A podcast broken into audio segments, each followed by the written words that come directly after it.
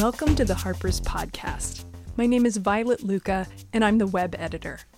The op ed columnist's answer to the election of Donald Trump and Brexit is shop worn by now. There's just too much democracy. These stupid, racist deplorables are running amok, and those of us who live in the blue states should just recede already. We didn't have these damn populists like Donald Trump and Bernie Sanders screwing things up. We'd be at brunch already. Like much of modern punditry, these punchy, ready to go viral on Twitter takes don't really get at the heart of the issue. And, crucially, they confuse demagoguery with populism. As Thomas Frank writes in the cover story for the May issue, the disdain for hayseeds and deplorables who fall prey to populist politicians stretches back to the word's origins in the 1890s. In uncovering the history of anti populism and the true aims of the original populists, Frank gets to the heart of America's deep seated suspicion of the P word. I was joined by Frank to discuss the long, fascinating history of smears against populism and how the left can find a way forward after the suspension of Bernie Sanders' campaign and amid a devastating epidemic. Populism has been a career long interest of yours, and it was among the first things you researched at the University of Chicago while you were a grad student.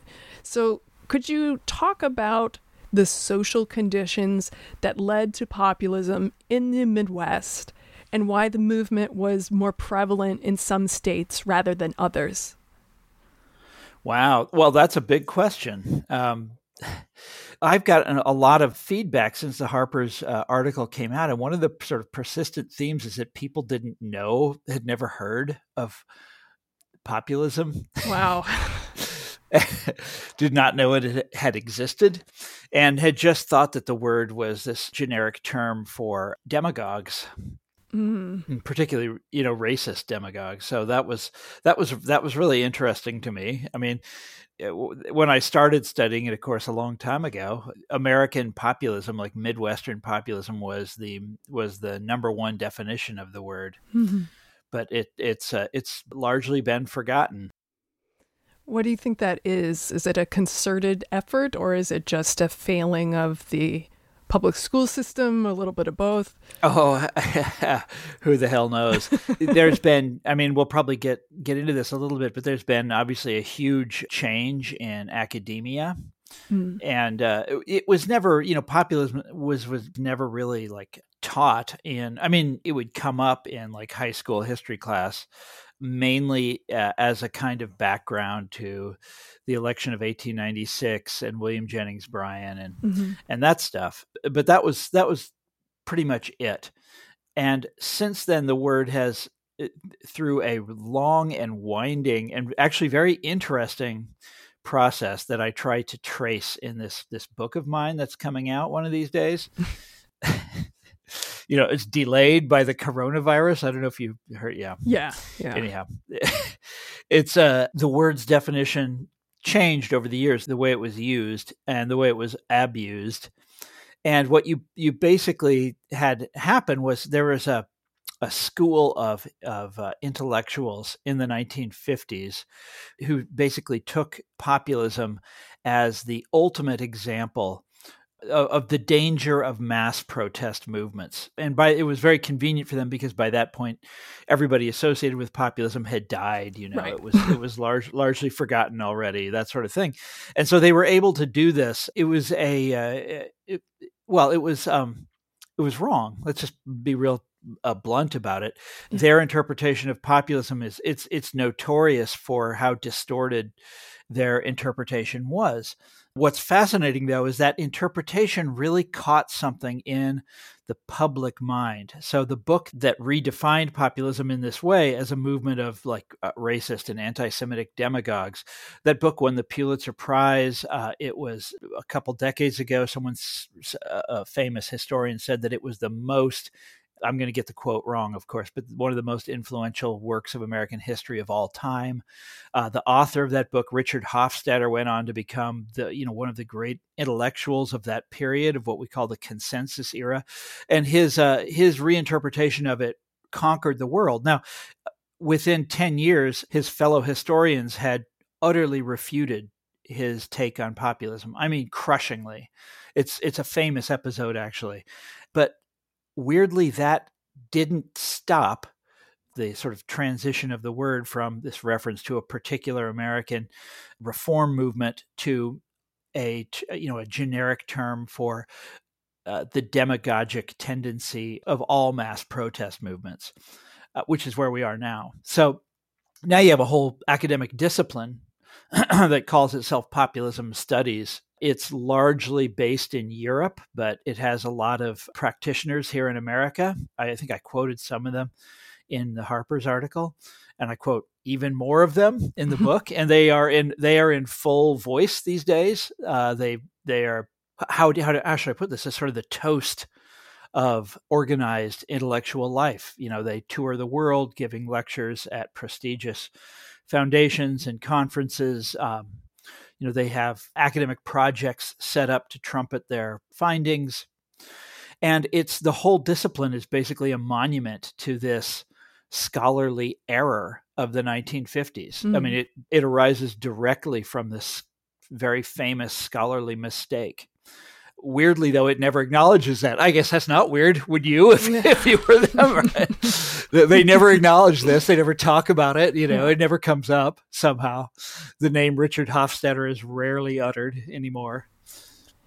Well his his book or excuse me his famous article the paranoid style in american politics is always among the most popular reads on the harper's website i must say Yes, and look, uh, you know, as we started off, you were asking me about myself in graduate school. I used to be a big admirer of Richard Hofstadter, and mm. I still am. I still am in some ways. Uh, I mean, he's the most eloquent writer in the that the historical profession has ever produced, probably. And he had he, the man had amazing insights. You know, he came up with things that nobody else could see. Unfortunately, a lot of them were wrong, mm. and his uh, his overall impact, the the effects that he has had on future you know generations, he, have been really negative in my opinion. But I, you know, I don't want to I don't want to be too harsh on Richard Hofstadter because there's a lot of stuff that he did that I really enjoy. Look, there's no doubt that there is a paranoid style in American life. Yes, that, that is true. yes, facts. you know, yes. yeah, and and that's that's a brilliant insight. You know, the the mistake was in attributing it to to populism. By the way, he had a lifelong vendetta against populism. It's very curious. You go back and read his books. He kept coming back to the subject, even after he got you know so badly burned in the 1950s. He wouldn't let it go. Um, hmm and kept coming after them until well, right up until the end of his life. So, in your book, Listen Liberal, you argue that professionals, people who have a college degree, are their own class and therefore have their own class interests.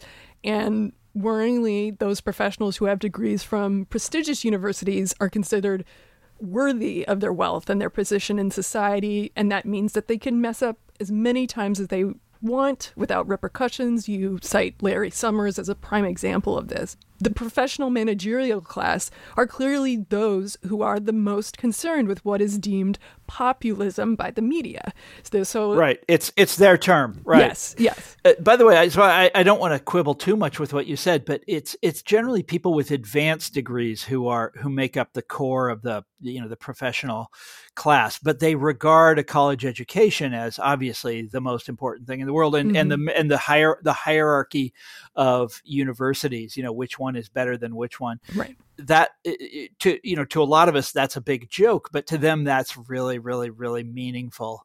Mm. Sorry. Yes. Um, and yes, and and these are the people who, by and large, use the word populism in this negative, in this pejorative way, and that that that that comes from Hofstadter. So if you go back and read, it wasn't. By the way, it wasn't just Hofstadter. In some ways, Hofstadter was the least bad of the 1950s consensus generation of writing about populism because Hofstadter actually knew what it was and he had actually studied it and he knew who the leaders were and he had read their books, etc. Whereas other people like Daniel Bell, you know, who denounced populism all the time and made it his kind of nemesis, uh, it, it, wasn't clear that Bell knew what it was. Hmm. Okay. Or Edward Shils. Edward Shils wrote a whole book about it, uh, basically blaming populism for McCarthyism. It was a famous book in its time, and it has.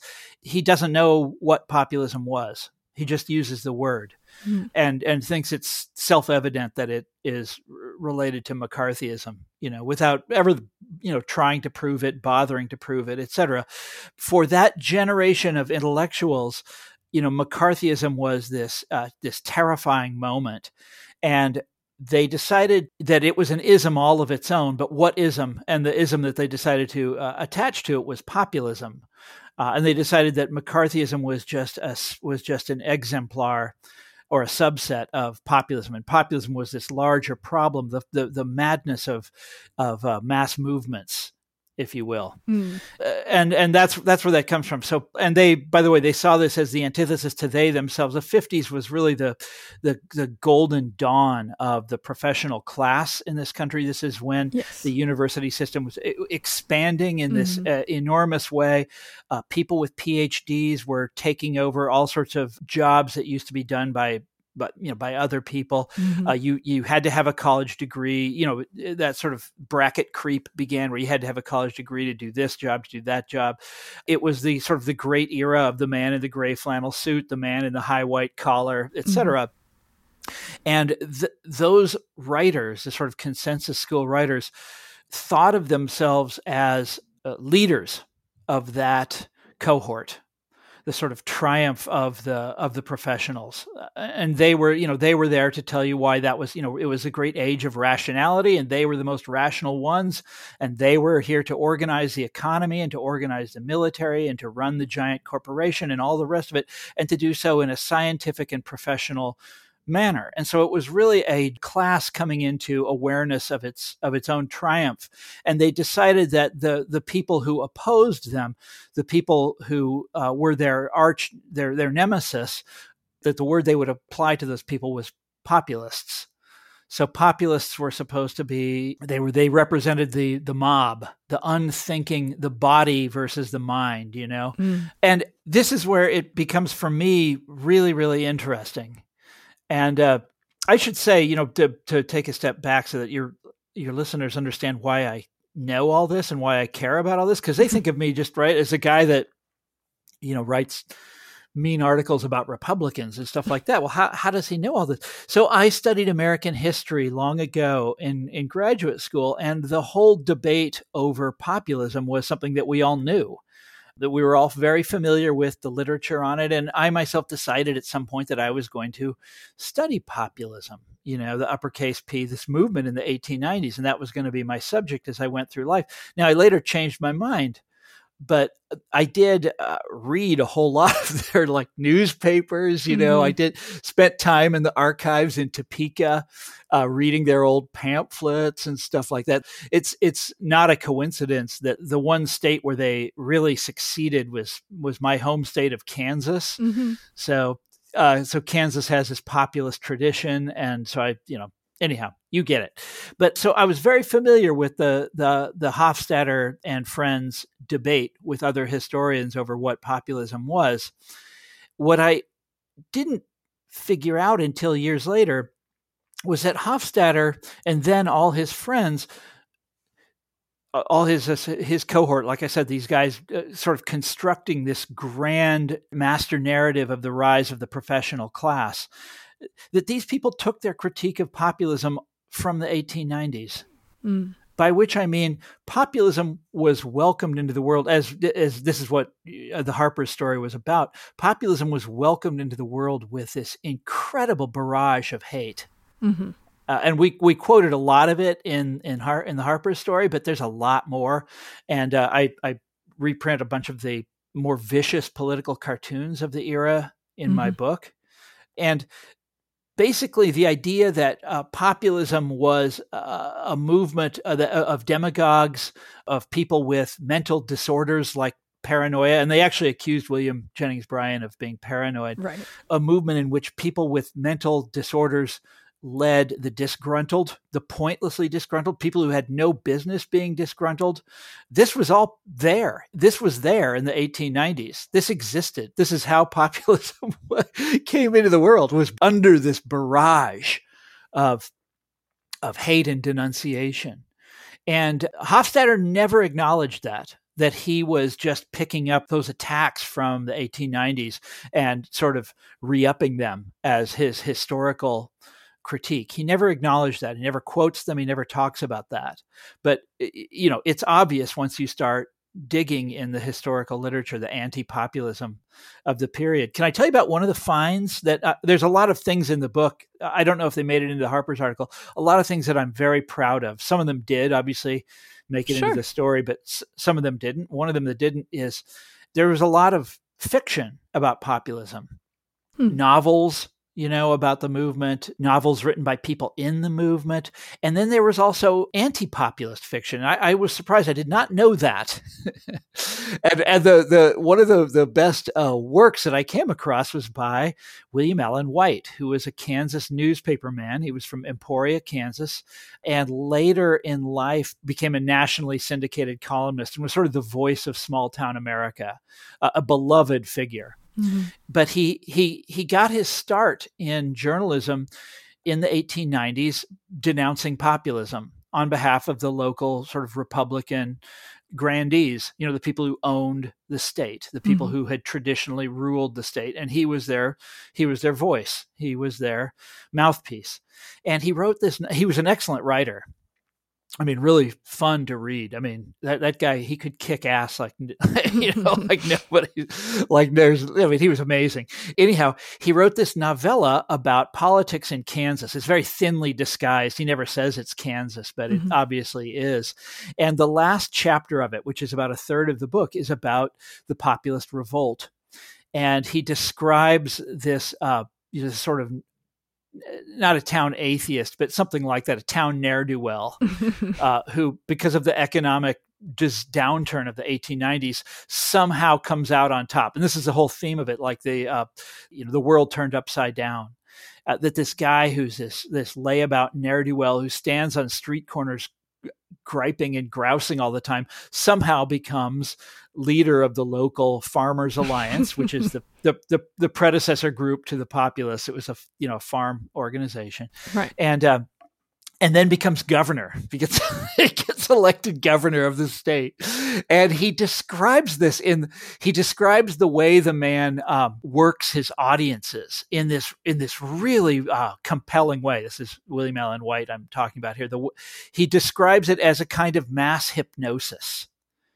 And uh, I thought, well, that's that's really, and it, he does it. He does an excellent job describing this, and uh, you know, he that's clearly what he sees populism as, is a kind of mass hypnosis, as a mania, like something out of the peasants' revolts of medieval Europe or something like that, in which the unworthy, you know, rise up and overthrow their betters. And that's entirely what it is. It's always what anti-populism is: is the people on top saying, you know, the the the order, the, you know, our society is the way it is because it's supposed to be that way. That the the rightful order is the rightful order because God is God and right is right, as one of those editorials that I quoted put it. Yeah. And it, it is absolutely fascinating. But that's so there's this consistency about anti-populism from William Allen White and those newspaper editorials that we quoted denouncing William Jennings Bryan from that day up until, you know, the Washington Post this morning mm-hmm. attacking Trump voters or Sanders supporters or whatever it is as the rabble. And it is absolutely consistent. And so once I, this is the great, the sort of the finding of this book, and it's this is this is extraordinary. Uh, that this there's this theme that runs through American life like this, this theme of contempt for ordinary people when they get together in mass movements and even when they don't. I mean i don't think trump is a populist. There's no i mean no. Uh, he has nothing to do with with the sort of 1890s movement except in a rhetorical way perhaps. But the reaction to him and the reaction to bernie sanders is is is exactly the same as it was in the 1890s it's absolutely fascinating. Yeah, I mean, I, I wanted to ask you do you feel like there is some sort of deeper connection between the sort of the professional managerial class now versus the people who were on top in the 1890s who were hating on the hayseeds. white collars and brains. Or, uh, uh, William Allen White had a whole bunch of really great ways of putting it, you know, and as opposed to the as he would call it the lazy, greasy fizzle who can't pay his debts. You know, yeah, that's the guy we want to put on top, right? you know, uh, he had all these wonderful images of the world turned upside down. It's very similar, and although the you know the ideology of the professional class didn't really come together until the 1950s, but it existed in in miniature in all sorts of ways. What one of the things that fascinates me, this is sort of my larger theory of American life. I don't know if you give a damn about this or if anybody gives a damn about this.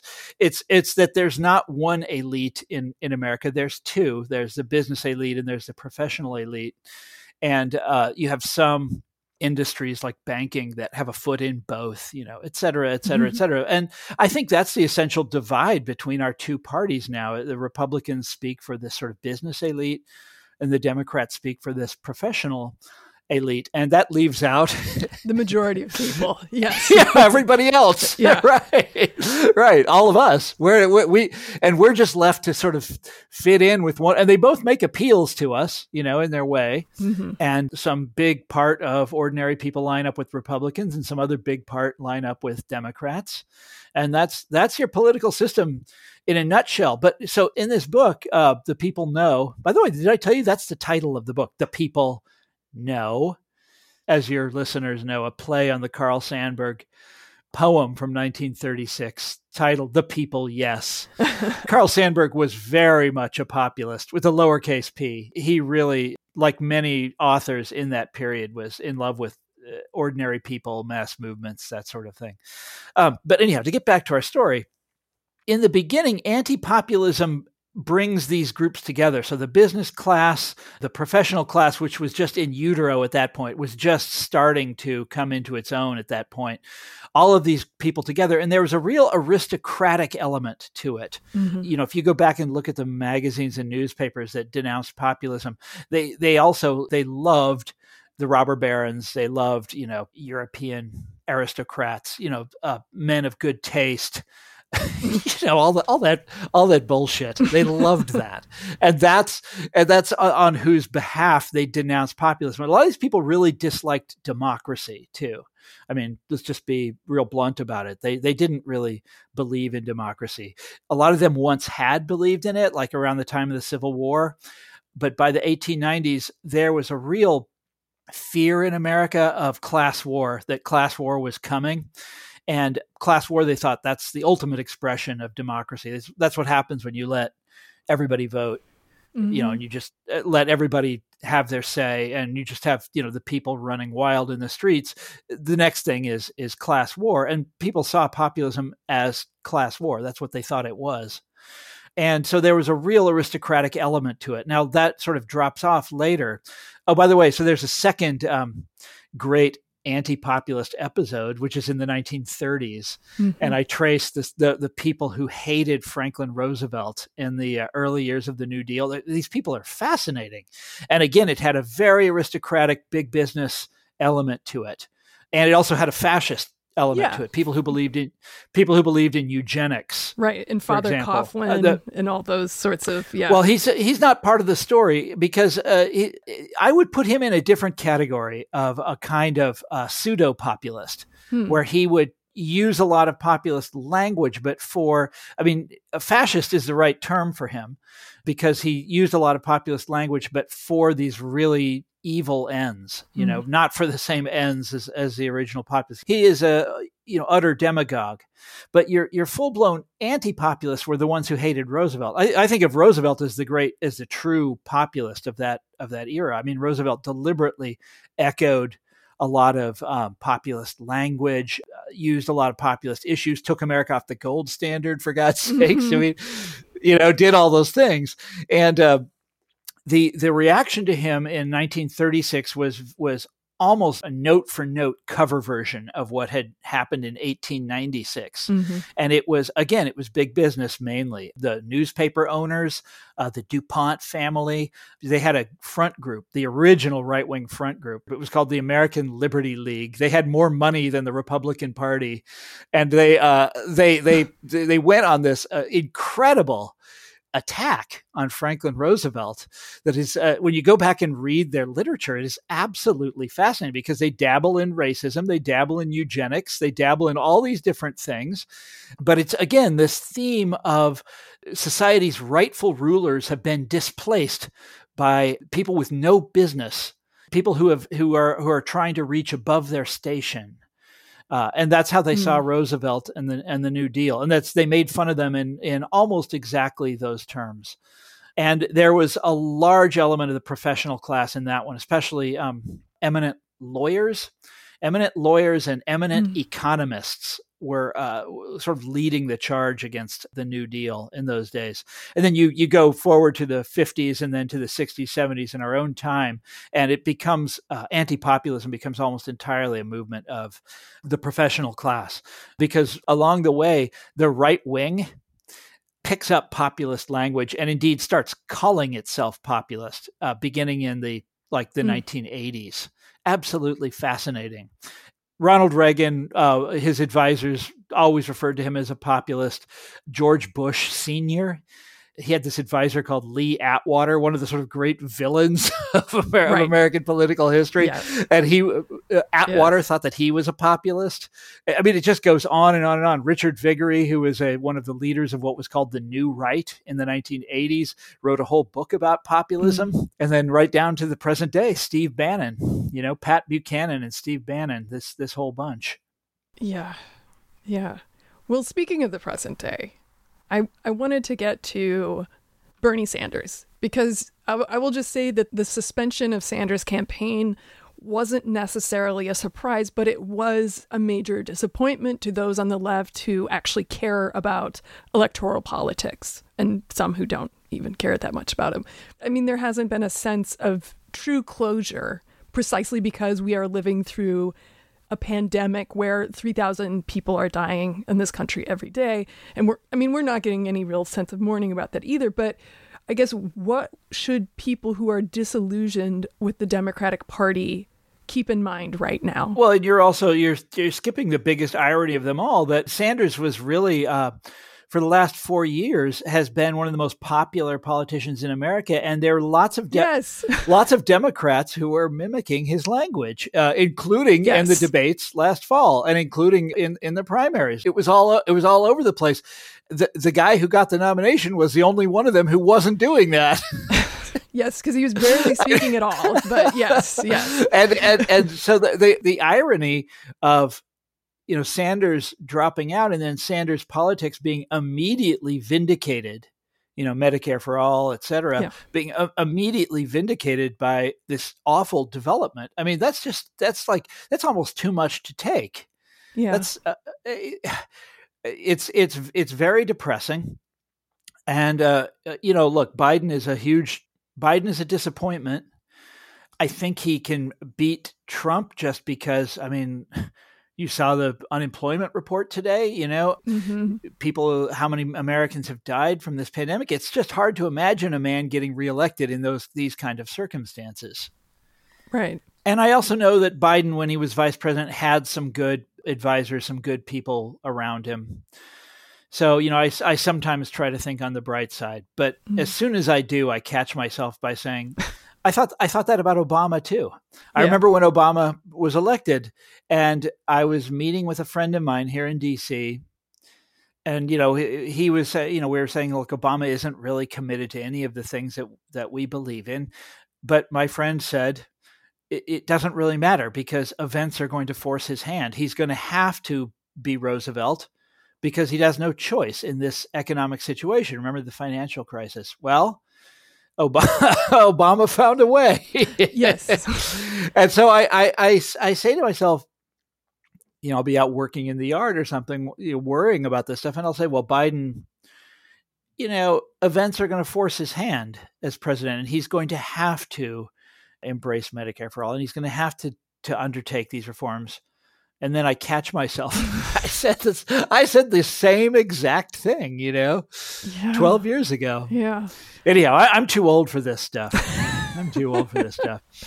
I've just had. I've had enough. You know, it's like I don't know how much of a how long anybody can be expected to write about these things. Um, yeah, but we still, I mean, a, another way to look on the bright side of things is that Sanders mobilized so many people all over the country, and you know, we're able to get you know the first caucus in Iowa. You know, where meatpacking workers they resoundingly voted for Sanders. So that not only was there this giant movement, but they were actually able to tap into working class people's interests. So what what could or should happen to his movement? Who could or should mobilize that group and to what purpose? Well, I don't have a lo- I don't have a lot of hopes about that anymore. I, I'm I'm very I'm very I'm like you. I'm very disappointed with how the Democratic primary primaries played out. One really important thing about Bernie Sanders is that he understood the power of social movements. Uh, mm-hmm. It's not clear to me that any of the other Democrats do. They have been actively subverting the main social movement that made the Democratic Party what it is, which by which I mean organized labor. They've been actively subverting that movement for decades. Yeah. You know, destroying the thing that made their own party possible. Uh, Sanders understood that you had to go in the other direction and build a movement. I don't know if building it around a, a, an individual politician is the way to go. I, yeah, I, that's well, a problem. It, obvious, it, obviously is not. Yeah. And I also don't know if you can do it outside of other concerns. I mean, the way movements are typically built is by bringing people together around some shared experience, shared understanding of the world. You know, labor again is the perfect example, or the Farmers Alliance in the 1890s you know these were mass movements on an enormous scale that ultimately got their way. And there's no doubt in my mind that we need something like that today. I just you know where the hell is it? Where is the mass movement for our time? So i just finished writing a book about the 1890s and the 1930s and i'm you know i look at those periods and are we ever going to have that kind of uh, you know the, the, closest i've ever seen well obviously there's the anti-vietnam war movement in mm-hmm. the 60s, which came close. And there was the Women's March the day after Trump's inauguration. That was very impressive. But apolitical. But I mean, it was, I wouldn't yeah. say apolitical, but there were no specific demands that women were marching for. Right. right. That's right. And it, you know, it had its flaws. And the anti war movement in the 60s had enormous flaws as well. I yeah. go into that in some some detail in the book you know the whole new left uh, had you know, terrible things wrong with it but in the beginning it was uh, it was a, dis- a distinctly populist effort by the way I, we skipped over that in the the civil rights movement in the in the early 60s had very had used very populist language and in some ways deliberately so deliberately echoing back to the past very interesting yeah yeah, and I mean there were definitely, you know, the Black Panthers did started free lunch programs. So they were trying to, you know, construct something parallel, this parallel system to address these things that the rest of society was not interested in doing. You know, obviously the focus on electoral politics is part of that problem. You know, thinking back to 08 with Obama, you know, he had this huge grassroots network that they just broke up Yep. They cut it off and they could have done a lot of different things with it and they chose not to because the goal had been met. So that's why I'm curious to see what you would say about where should the Sanders movement go next and like can it divorce itself from Bernie Sanders? Uh, God, I don't know. I, I, I don't think it can at this point. I mean, he'll have to, you know, I wouldn't be surprised if if Sanders, uh, you know, more or less sort of retired after this debacle. Yeah. But they ha- they have to do something, and uh, you know another another angle is third party movements. Populism obviously was a third party. Um, we haven't seen any really vital third party movements since then. I mean, there's people have tried here and there, but nothing on a mass scale like you saw in the 1890s. I don't I don't know who uh, how how to how to lead, but more, what's more important is than the leadership is how to organize it. Mm. You know, what are the principles that should be organized around? How do you keep people interested? How do you grow it? And look, there is no doubt in my mind that young people and working people are absolutely furious. And I would include college educated people in this now. I, that's one of the reasons I don't want to brush them off as just part of the professional class because a lot of them are discovering that thanks to student debt, thanks to the sort of the bracket creep that I described earlier, that mm-hmm. they are they are the proletariat of today. And uh, it's a really rude awakening.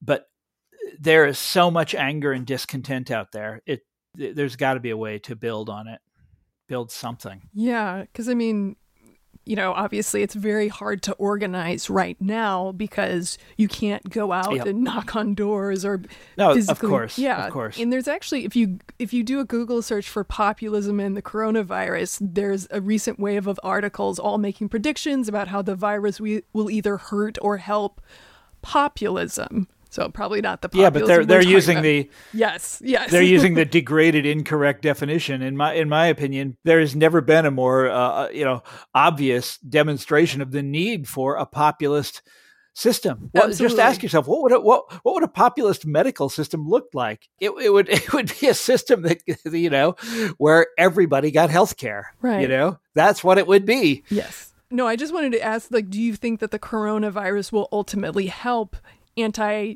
democratic leaders and false populists people like Trump, but maybe not Trump. Well, I've been saying all my all my adult life that I used to call it right wing populism, but I don't think that's uh, accurate. This sort of right wing pseudo populism. You know, this is what what's the matter with Kansas was about. This is what I, I've been writing about this all my life.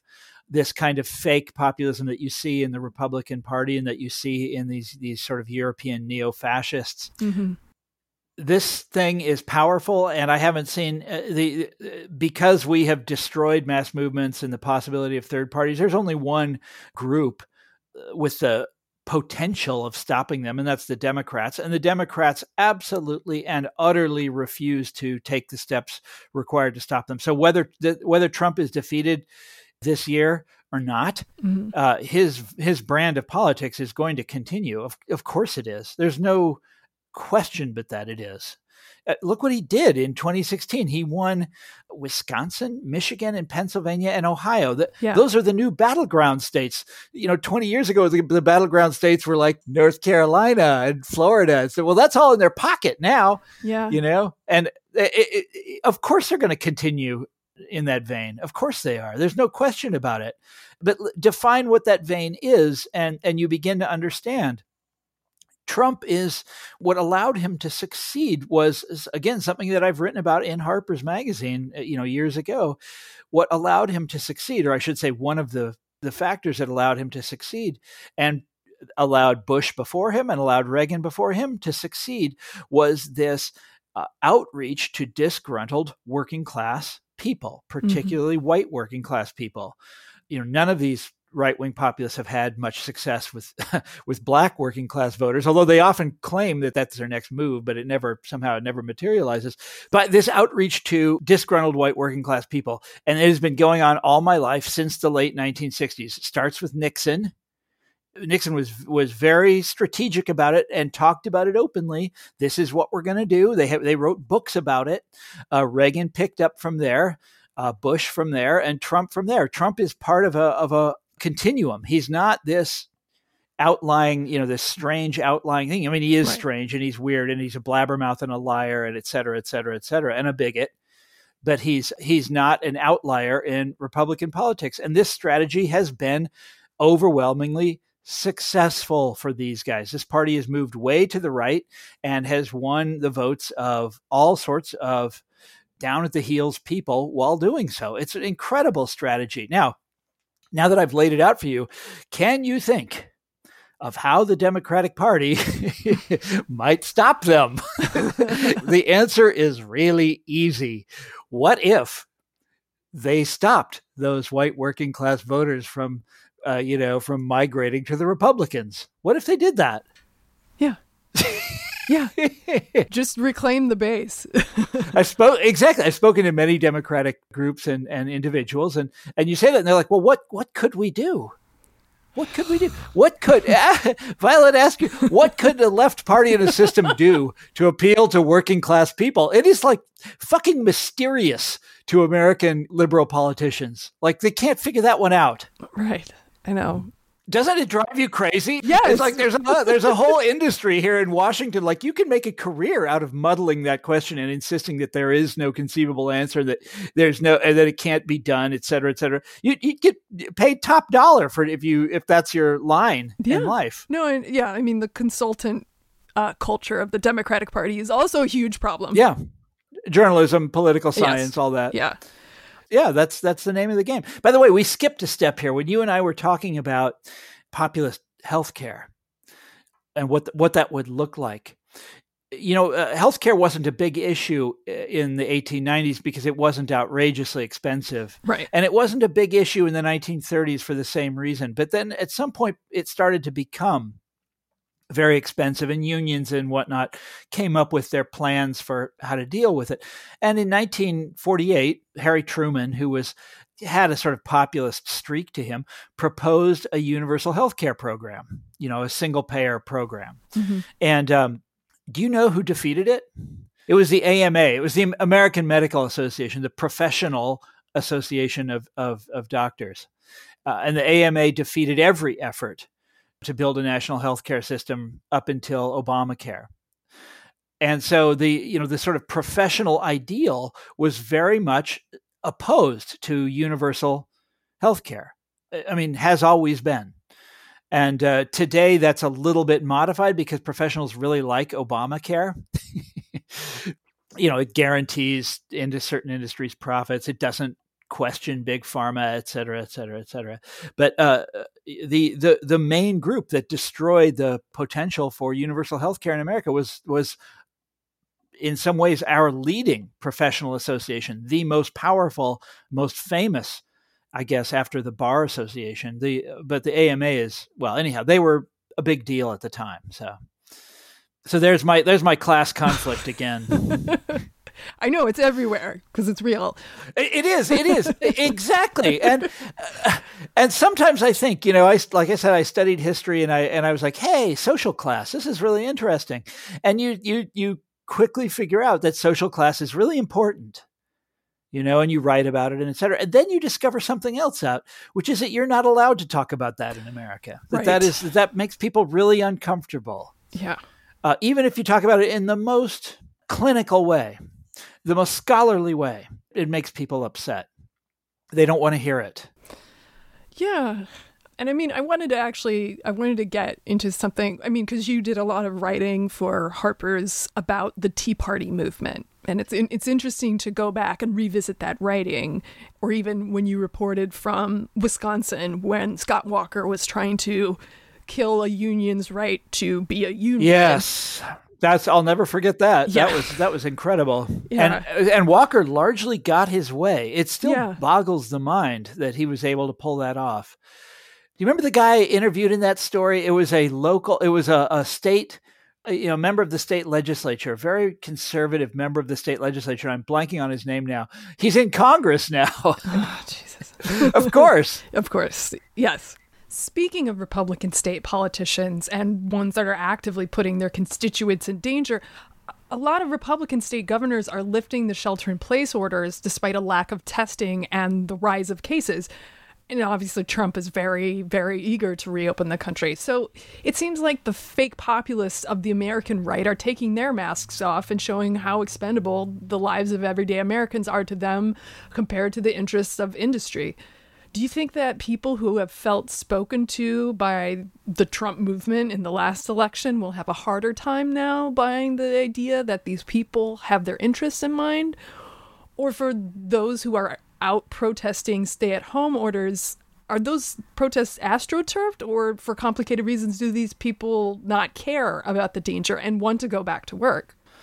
Well, I so I haven't been to any of. Remember, I went to a bunch of the Tea Party protests. I haven't been to any of these, obviously, and I and I would uh, seriously question how uh, how how deep these things go. I mean, you know, I went to the very. I have the distinction among American journalists of of having gone to the very first Tea Party protest. It was in 2009. It was in the park in front of the White House. I was a columnist at the Wall Street Journal at the time, and I wrote about it and I made fun of it. I, I sort of brushed it off as a humorous episode. and uh, it was clearly not a not a put on. I mean, there really were people there, but it had been organized among you know you you just your usual suspects on the right. You know, people from protest groups from Northern Virginia, people from certain lobby shops. You know, there were a lot of really well dressed guys there, wear their ties and stuff like that. And it, what what I didn't see coming uh, is that it caught on. It would catch on and would become sort of quasi legitimate. You know and uh, but this is you know clearly being started in the same way.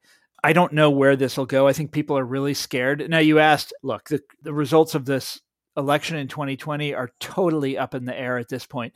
I, I don't see how Biden does worse than Hillary did. You know, tr- look at the, the economy is in is in is in ruins. People are furious. People are having relatives die. It's it, people are angry in all sorts of ways. I it's I don't see how. Uh, I mean, look, it's it's early yet. Biden has made all sorts of mistakes already. Uh, he's already, you know, look at the hypocrisy thing on the Tara You know, on the, the on the me yep on the Me Too angle, this mm-hmm. is the mm-hmm. Republicans are going to ride that for all it's worth. He's he's going to be weak in some ways, but you got to also remember one of the things that contributed to Hillary's defeat in 16 is that they had been pounding her for 20 years. Exactly. Rush Limbaugh had been making fun of her since 1992. Yeah. and uh, you know, the Democrats just walked right into that one, you know, without taking any precautions. Biden is let, us put it this way: he's a much less hated figure mm. uh, than Hillary was. I think Hillary would have. I mean, this doesn't matter. This isn't important. She'd be a better president. But uh, who the hell knows, yeah. Violet? Who the hell knows? I don't know the answer to that. okay. Well, I think that's a good place to end on. Who the hell knows? Can I say one last thing? Sure. And that is, we didn't get to the part of the book that's going to be controversial. Oh. Here's what the book uh, the the great the big claim that the book makes, and that is that anti-populism changes sides.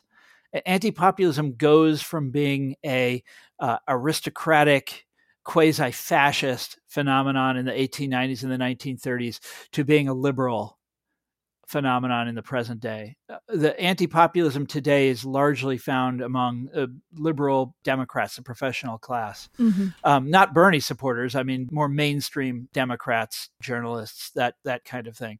And so this this sensibility that I trace the history of from the 1890s to the present changes sides and does so in a really striking manner. I mean, there there are uh, incredible similarities from the 1890s to the present, uh, and they're they're ugly.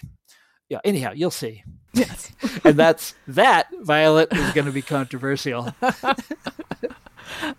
I mean, yeah. I mean, for the people who have to accept that they've been led down the wrong path, I think it will be controversial, and of course, because the one of the main smears that is used against white working class people or you know subsuming white working class to just mean working class people where that little switcheroo happens and then if you say working class people they someone will be like oh no you're talking about white working class people and you have problems with yeah. race and you're not approaching this from an intersectional angle because there there will be people who are going to say you, we can't work with these people because they are opposed to gay marriage. They are opposed to treating black people and immigrants like human beings, and they are, are their their interests are fundamentally different from ours. And what would you say to someone who has that objection? Well, first of all, they've had that objection since Richard Hofstadter in the 1950s, and Hofstadter was famously wrong they uh, had that objection again in the 60s and 70s, and it led to the triumph of Richard Nixon. This is famously what the McGovern movement was all about. You know, was kicking the unions out of the Democratic Party. And uh, the, the the the answer to that is that the the way the only way to build a really triumphant movement of the left is to bring together working class people of all different races in a common struggle but over shared concerns. And that's by the way that's my definition of populism. And uh, that's what you saw in the farmers alliance which was for its day it tried to be transracial. They didn't really succeed but they at least in the beginning that's what they wanted to be. And that's certainly what the new deal coalition was. Right. And that's what the labor movement tries to be. And that's what you have to have. That has to be the aspiration if you want to build a functioning, successful, triumphant movement of the left. That's what they've always been. Mm-hmm. And if you if you decide at the beginning that you're going to close yourself off to a big part of the working class, then you're not going to have that. You're going to have something else. And what you're going to have is the uh, Democratic Party of today, which simply doesn't deliver on, you know, it's really good for certain kinds of billionaires, but for you and me, nothing. Yeah. Or very, very little, I should say. Right. Well, on that hopeful note, well, hey, I mean, wait, wait. You want to make this hopeful? Bernie Sanders says it's the same thing that I'm saying. He says it all the time that you that's what it you have true. to do. Yeah. You have to build a transracial movement of working people. It's Yeah. that's just like to him that's obvious and I think to his followers that's obvious and he is and that is a not insignificant chunk of the American electorate. There's a way to build on this. I mean, this is not a what I just said to you is not strange or shocking or surprising or, No. or odd. no. Anybody that studies history knows it's true, and uh, there's a there's millions of people out there in this country that know it's true, and we're and God damn it, we're just getting started. Yes. How do you like that, Violet? That's very good. Yes. get out there. Well, no, don't go. Don't get out there. Wait until it's safe and then get out there and then start organizing. And yes, yes, it'll be okay. It'll be okay if we try. well, thank you very much. This was excellent. you got it. You've been listening to the Harper's Magazine podcast, produced by Violet Lucca and Andrew Blevins. The music is Cut and Shoot by Febrifuge. Harper's Magazine is the oldest general interest monthly in America, exploring the issues that drive our national conversation through long-form narrative journalism and essays. To get 12 issues for $21.97, visit harpers.org/save.